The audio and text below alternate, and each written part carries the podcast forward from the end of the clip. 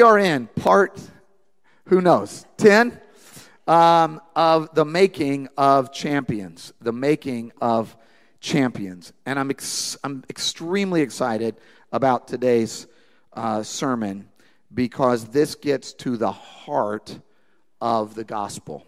This gets to the very heart of the gospel. So let's take a moment, let's bow our heads, and then we will dive in to the making of champions. Father, we love you. We are grateful for you. We ask, Lord God, that you would um, open our hearts this morning. I pray, Lord God, that my words would be life, that you would speak through me, that your word would pour through me, and you would speak to our hearts. Uh, bring hope and joy and life and transformation, bring salvation, bring deliverance into our hearts. We do surrender ourselves to you this morning, wholly and completely. We put our trust in you, we put our faith in you, we wave the white flag of surrender and say, You are Lord, you are Christ. Transform us, change us, draw us into what it means to live in you. We love you, praise you, and honor you. In Jesus' name we pray. Amen. So, I'm going to read a long passage this morning. If you have your Bible, you can follow along with me in Joshua chapter 2. And I'll break it up as we go, and then we'll dive into it and explore it together. It begins, Joshua 2, chapter 1, chapter 2, verse 1 says, Then Joshua, son of Nun, secretly sent two spies from an unfortunately named city that shall remain unpronounced at this time. So, um, notice, notice that you got to be careful in the Hebrew. You got to be careful if you're preaching on this passage.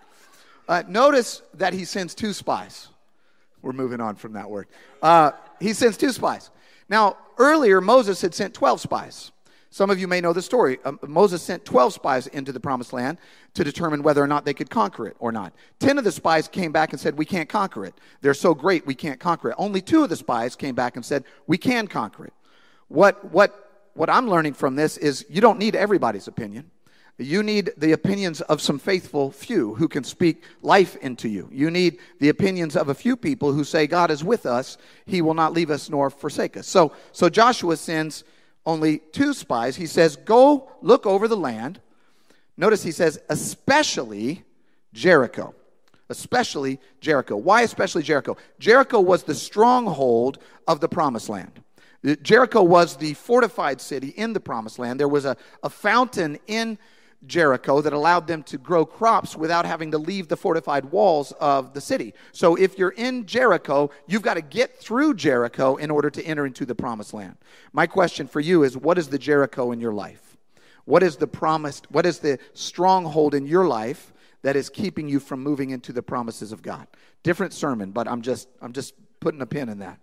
So they went and entered the house of a prostitute named Rahab a prostitute named Rahab. The king of Jericho was told, Look, some of the Israelites have come here tonight to spy out the land. So the king of Jericho sent this message to Rahab. He said, Bring out the men who came to you and entered your house, because they have come to spy out the whole land. But the woman, Rahab, had taken the two men and hidden them. Now, follow this. She said, to the soldiers, she said, Yes, the men came to me, but I did not know where they had come from. At dusk, when it was time to close the city gate, they left. I don't know which way they went. Go after them quickly. You may catch up with them. But, it says, she had actually taken them up to the roof and hidden them under the stalks of flax she had laid out on the roof. I, I, I just, that was interesting to me at how smoothly she handled that situation. She, she, she, the, the truth is, Rahab was a prostitute. She owned a brothel. This wasn't the first time she had hidden men in her house. Can I just tell you that even the things that God, even the things that you've meant for evil, God can use for good. Uh, God can take your past and even some of the things you've done in the past and transform them to His good. She's hiding the spies of God in the in the uh, under the stalks of flax in her roof. It says this So the men, the soldiers, set out in pursuit of the spies on the road that leads to the fords of the Jordan. And as soon as the pursuers had gone out, the gate was shut. Before the spies lay down for the night, she went up on the roof and said to them, This is what this is this is amazing. You, you, need to, you need to memorize this. She says, I know that the Lord has given you this land, and that a great fear of you has fallen on us. So that all who live in this country, in, in this country and in the promised land, all of us who live here are melting in fear because of you. Let me pause there for one moment. Do you remember when Moses sent the spies and they came back and they said, We're terrified. They're like they're like monsters. We're like crickets compared. We're like grasshoppers compared to them. And the Israelites' hearts were melting in fear. This gives us a little insight about what was happening in the lives and in the hearts of the people of Jericho. While the Israelites were trembling in fear and melting in fear, it turns out that the people in Jericho were also melting in fear. The scripture says, Greater is he that is in me than he that is in the world. Can I tell you the thing that you are afraid of might be more afraid of you than you need to be of it? These people in Jericho were absolutely trembling in fear. Moses couldn't send the people in because they were all afraid. It turns out that the Canaanites were also afraid. She said, We have heard how the Lord God dried up the water of the Red Sea for you when you came out of Egypt, and what you did to Sihon and Og, the two kings of the Amorites of the uh, east of the Jordan, whom you completely destroyed. We've heard about your God. When we heard of it, she said, our hearts melted in fear, and everyone's courage failed because of you. And here's the line For the Lord your God is God. The Lord your God is God in heaven above and on the earth below. Why, why does she say their God is God? Because she's seen the work of God through them, and she has now glorified their Father in heaven. The, the reality is, is when we as followers of Jesus start living out our faith, when we start bringing hope and peace and righteousness in the community around, it, around us, people don't just look at us, they look through us. They look at us and glorify our Father in heaven. She said, I've heard about the works that God has done through you. Now I'm going to put my faith in your God. Verse 12. Now then, she said, please swear to me by the Lord that you will show kindness to my family because I have shown kindness to you. Give me a sure sign that you will spare the lives of my father, of my mother, of my brothers and sisters, and all who belong to them, and that you will save us from death. The men said, Our lives for your lives. If you don't tell what we're doing, we will treat you kindly and faithfully when the Lord gives us the land. So she let them down by a rope through the window for the house she lived in was part of the city wall. She said to them, Go to the hills so the pursuers will not find you. Hide yourselves there three days until they return, and then go on your way. Now, the men had said to her, This oath, this oath you made us swear, will not be binding on us unless, when we enter the land, you have tied this scarlet cord.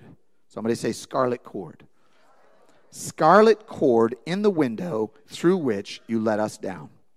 Agreed, she replied. Let it be as you say.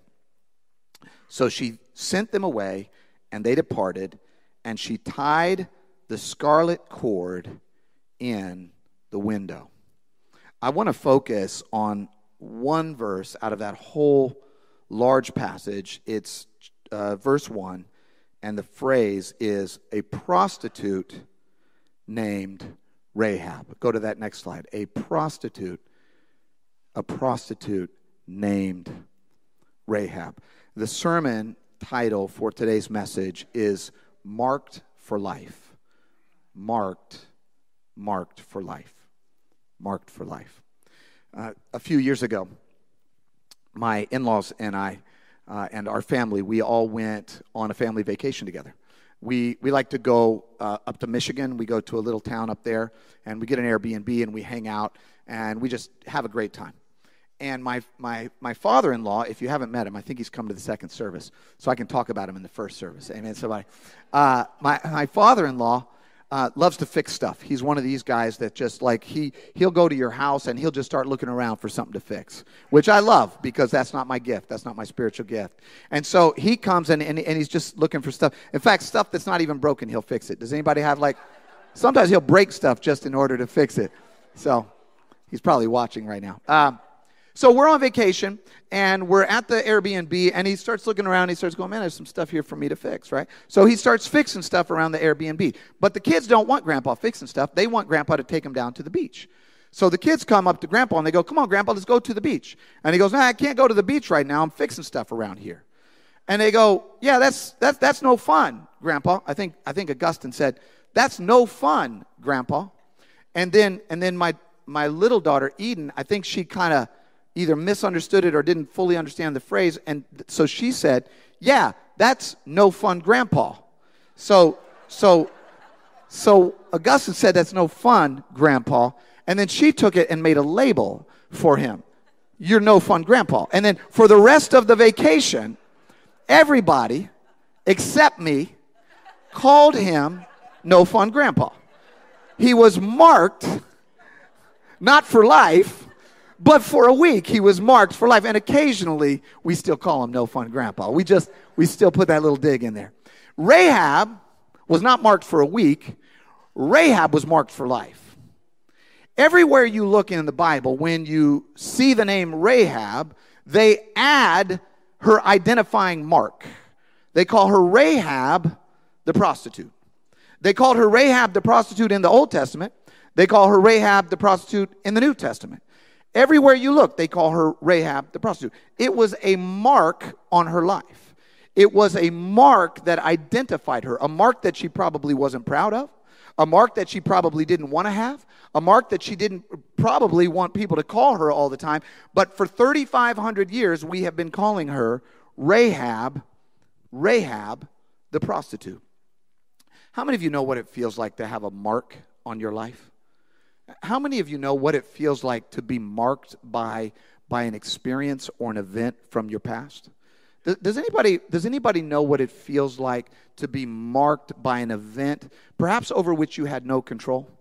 There, there's, there's an indelible mark left on some part of your soul. Some, something was imprinted on your mind, something was imprinted on your heart, something was imprinted on your life that left a mark. Maybe you experienced betrayal from somebody who supposedly loved you.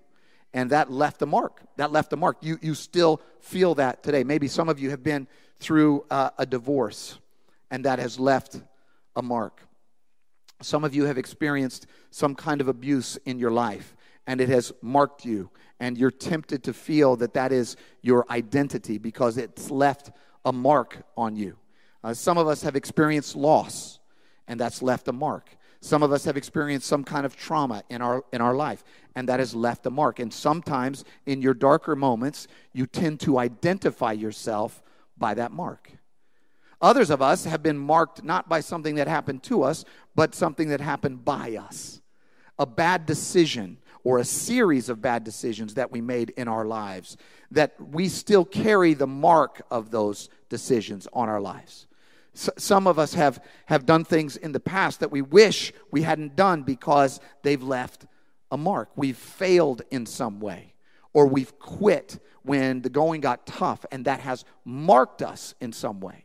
We've, we've failed in the way that we've communicated with a spouse, or we failed when, in, a, in the way that we've interacted with a friend or a colleague, or we failed at school, and it's, and it's left a mark. All of us know what it's like to some extent to be marked, marked by events from our, our past, either those things that happened to us or those things that happened by us.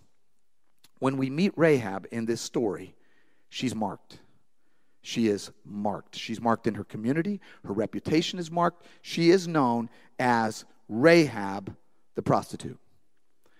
But as I began to study this story, I realized she, she received a different mark in the story. There's an entirely different mark that is placed upon her by God in the story. You say, okay, what do you mean? God sends the two spies from Israel to Jericho. And notice what they said. Verse 17. It says, Now the men had said to her, This oath you made us swear will not be binding on us unless when we enter the land you have tied this scarlet cord in the window. The scarlet cord is a mark. The scarlet cord is a mark. They said, you, you, you need to mark your house, mark your house with this scarlet cord. And when you mark this house with the scarlet cord, we will know that you are not to die. We will know that this scarlet cord indicates that you are to remain alive. So, somebody, follow me for a minute. Somebody who was marked for life just got marked for life. Not for death, for life. Everybody else in Jericho is going to die. But you are getting you are getting marked for life. You see, God actually likes to take people who are marked for life by their circumstances, by their situation, by bad things that happen to them and by them. God likes to take people who are marked for life and mark them for a whole new life. He likes to mark them for true life. He likes to mark them for abundant life. He likes to mark them for eternal life. Let me show you what I mean because this isn't the first time this happens in the Bible. In Genesis 4, Cain, we know, uh, murdered his brother. This is the first fratricide in the Bible. This is a person who has committed a great crime, and yet God, in his infinite mercy and grace, says this in Genesis 4:16. It says this: God placed a somebody help me, a mark on Cain so that whoever found him would not kill him. Cain was marked for life as a murderer, but then God marked him for life marked him so that he would not die, marked him so that no one would kill him. We look at the children of Israel in Egypt, and we know that all of the plagues had been happening over and over and over again, and yet Pharaoh was not letting the people go. And so God says, "I'm going to send, uh, I'm going to send my angel of death to." To, to Egypt, and I'm going to take the lives of the children. But then he said this the blood of the houses where you are staying will be a distinguishing mark for you. In other words, what, what he's saying is, I want you to kill the blood of a lamb. I want you to kill a little lamb and take the blood and put that on your doorpost. And that will be a mark for you, and that will be a mark for life. It will be a mark that everybody in your house is to remain alive. It will be a mark of my grace and a mark of my mercy. Hebrews 9:14 says this, "How much more then will the blood of Christ, who through the eternal Spirit offered himself unblemished to God, cleanse our consciences from acts that lead to death, so that we may serve the living God. Do you see what's happening in this passage? What's happening is God is saying, I want to mark you with the blood of Christ. Because when you are marked with the blood of Christ, you receive eternal life. You are actually marked for life. You are not marked by your past, you are remarked. You are marked anew. There's a new mark on you, and that new mark is not just for this life, it's for the life to come. It's for eternal life. It is forever. So, some of you who have been marked for life, you feel that you've been marked for life by your circumstances. God's saying, No, I want to mark you for real life.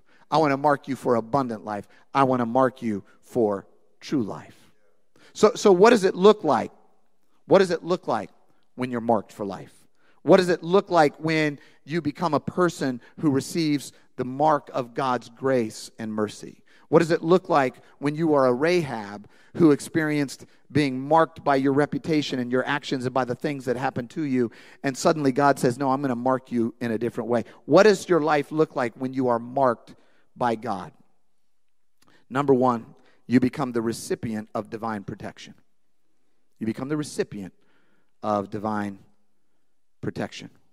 If you ever look at uh, a president or a vice president, if you ever look on the news and see a, a, a, foreign emissary come, if you ever look on the news and see somebody of this kind of standing and of this kind of stature, if you look behind them, you'll see somebody that's looking like this.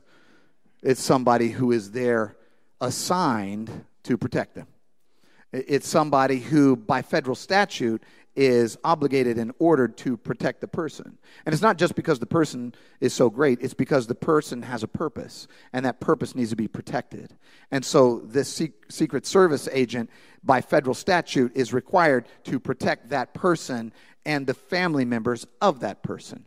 You see, when we receive the mark of God, when God says, I have a purpose for you, He then says, I'm going to protect you for your purpose.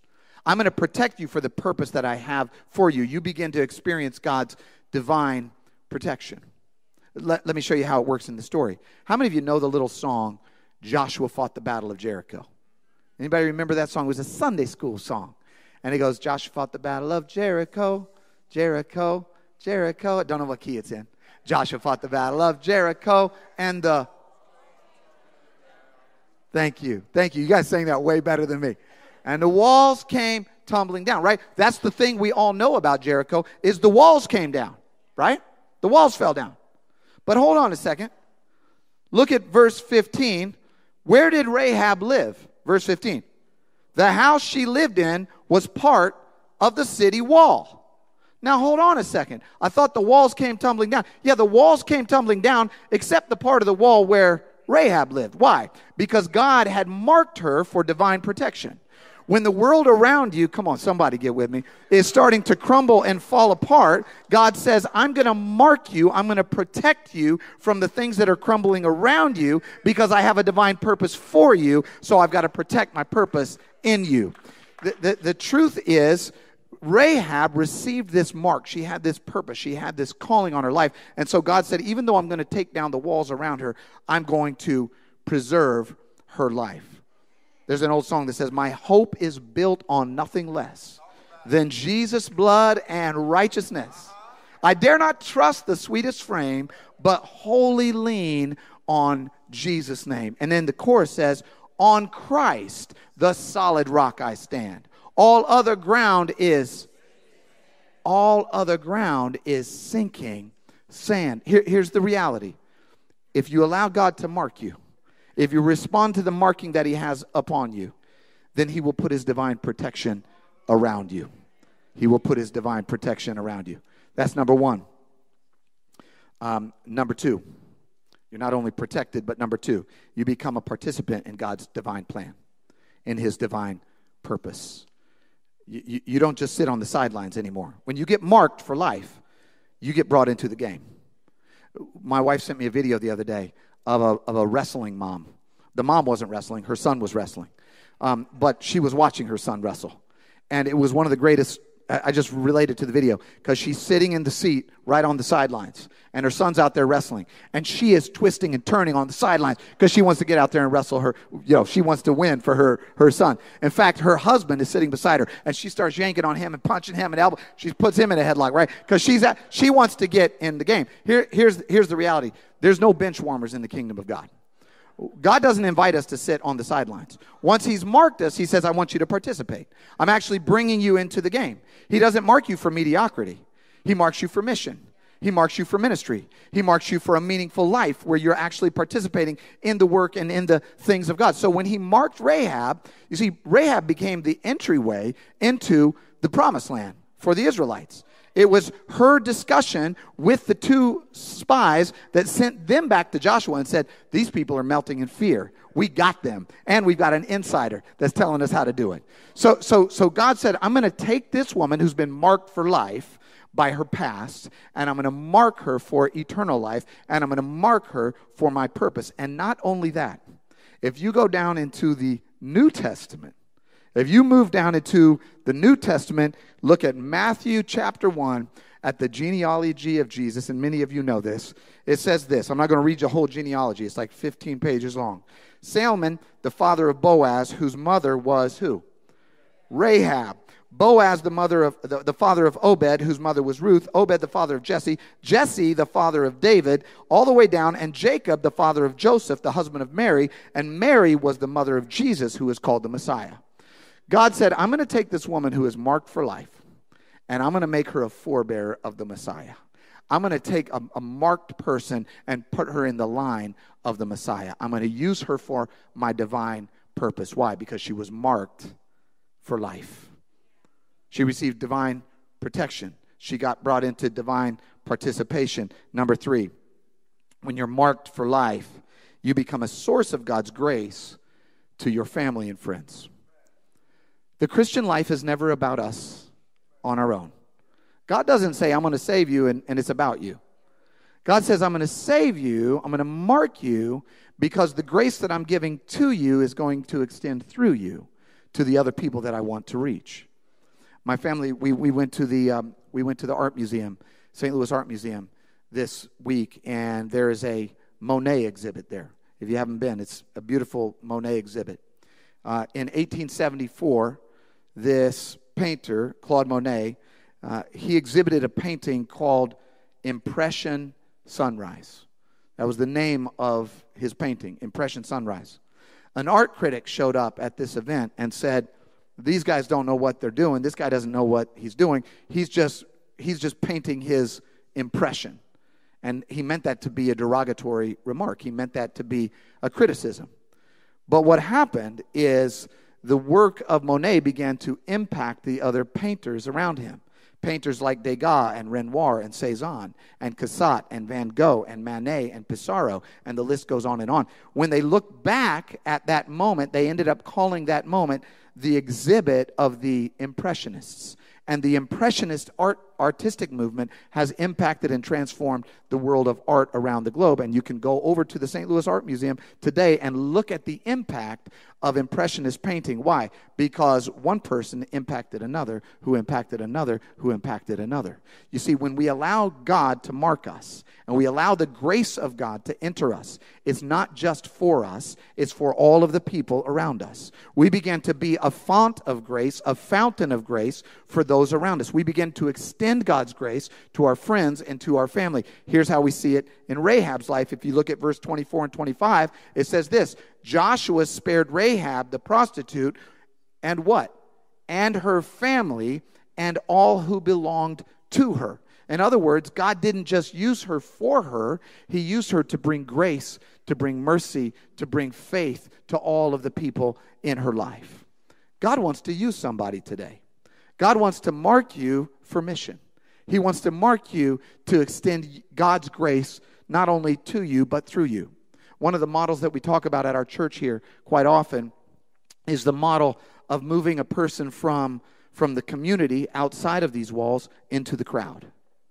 And then, and, then, and then moving that person from the crowd and inviting them to become a Christian, to put their faith in Jesus. And then inviting Christians to move from being a Christian to being committed, to where they're actually living it out as true disciples. And then moving from committed all the way to commissioned. Commissioned is when you go back out and you begin spreading the grace, the love, the mercy, the joy of God, the love of God, not only for you, but to all of the people around you. God is saying, Today, I want to mark somebody for life. The question is then, how, how do we, like Rahab, how do we get marked for life? How do we get marked by God? How does God mark us for life? I'm going to give you this last verse.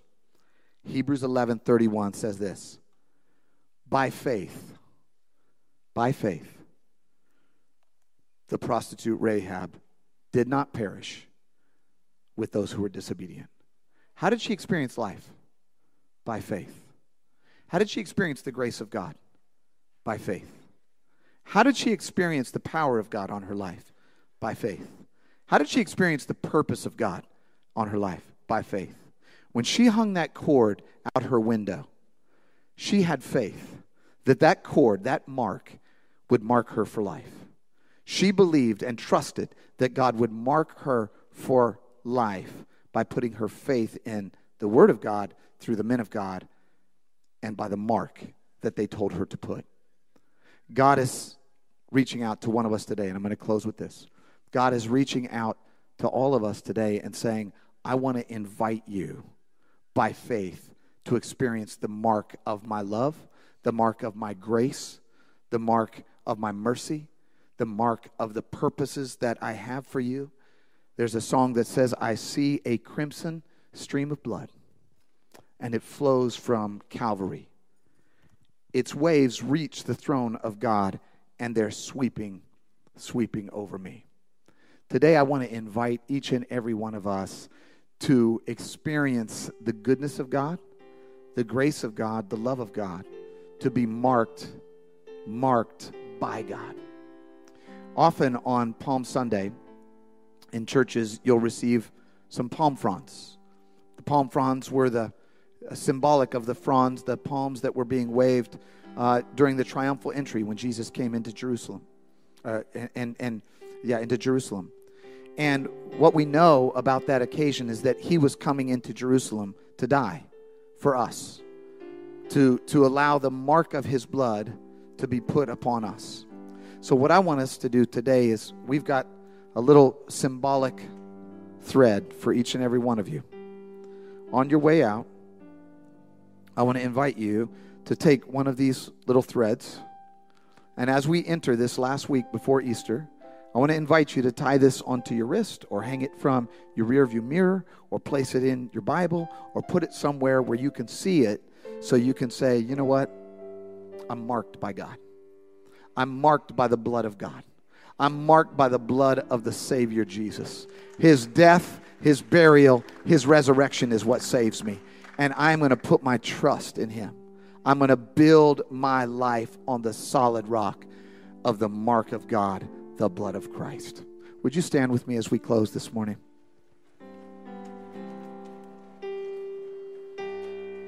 I just want you to know on this week before Easter, you have been marked for protection. You've been marked for a purpose. You've been marked for God's provision. You've been marked for God's power. You have been marked for life by the blood of Jesus. Let's pray. Father, we love you and we thank you.